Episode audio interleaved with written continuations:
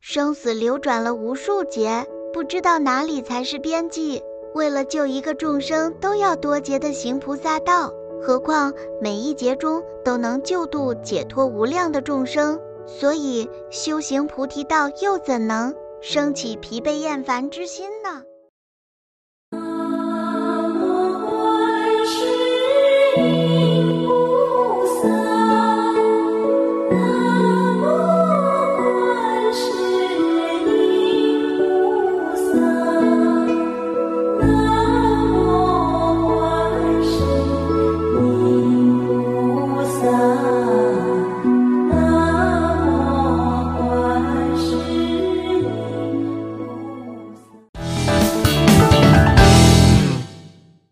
用讨论的角度发现更多的未知，欢迎收听今天的月光讨论。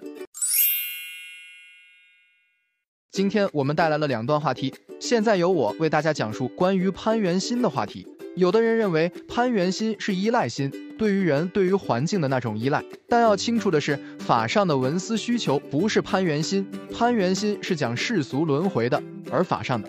比如说，我去学习去好药法，这不叫攀缘，因为它最终不会导致你轮回，所以这个不在攀缘心里边。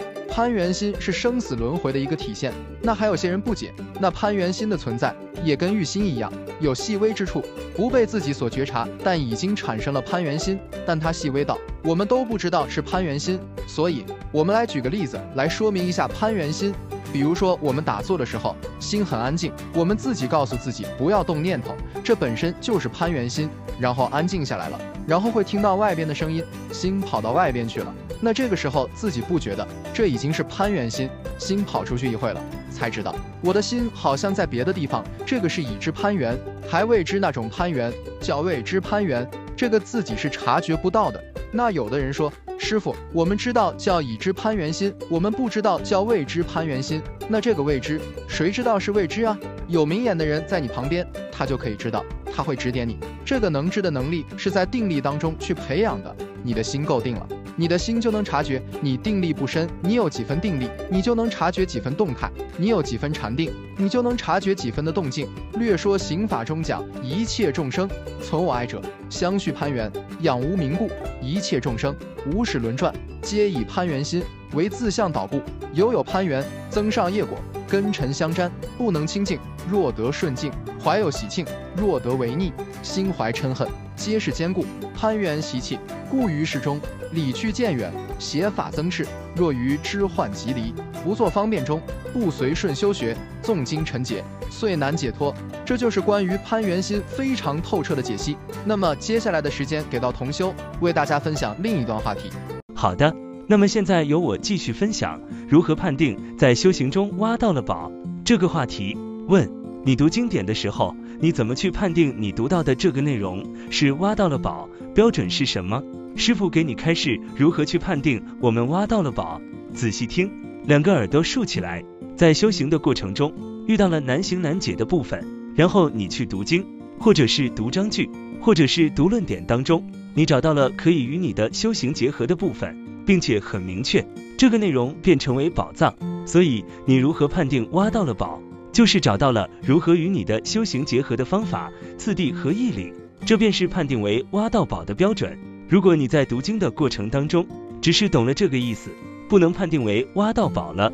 什么是挖到宝？是我在修行的过程当中遇到了这个问题，克服不了；遇到了这个见解，打破不了。有一天读了一本经。经典的内容对应了你现在修行的困难，在这个经典当中，你又找到了如何化解的方法，这便判定为宝藏。你把这宝藏拿出来，结合你当前的修行，打破这层束缚，你将宝藏转为资粮，增益现行。你光有宝贝，你得把它变成实际的东西，所以要把它转为资粮。所以判定是否挖掘到宝藏，标准在这里，不能光读，也不能光听，也会停留在。四禅分乳占元妙觉明心为视为听为觉为察的层面上，所以必须把挖到的宝藏变为你增益现行的资粮，这才是它的结果。宝贝不是用来供起来的，宝贝是用来用的。宝藏挖到了，不用不与修行结合，它永远都是你无法消化的内容，必须要转为资粮。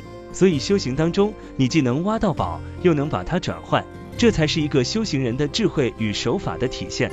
你不用担心不会用，你找到了宝藏，你又不知怎么去结合你的修行，这时候就要找师傅了。师傅，我修行的时候遇到这样的难题，我挖到了一个宝藏，我想把它跟我的修行结合，我不太会用，那师傅就告诉你怎么用，这叫度化，要学会求度。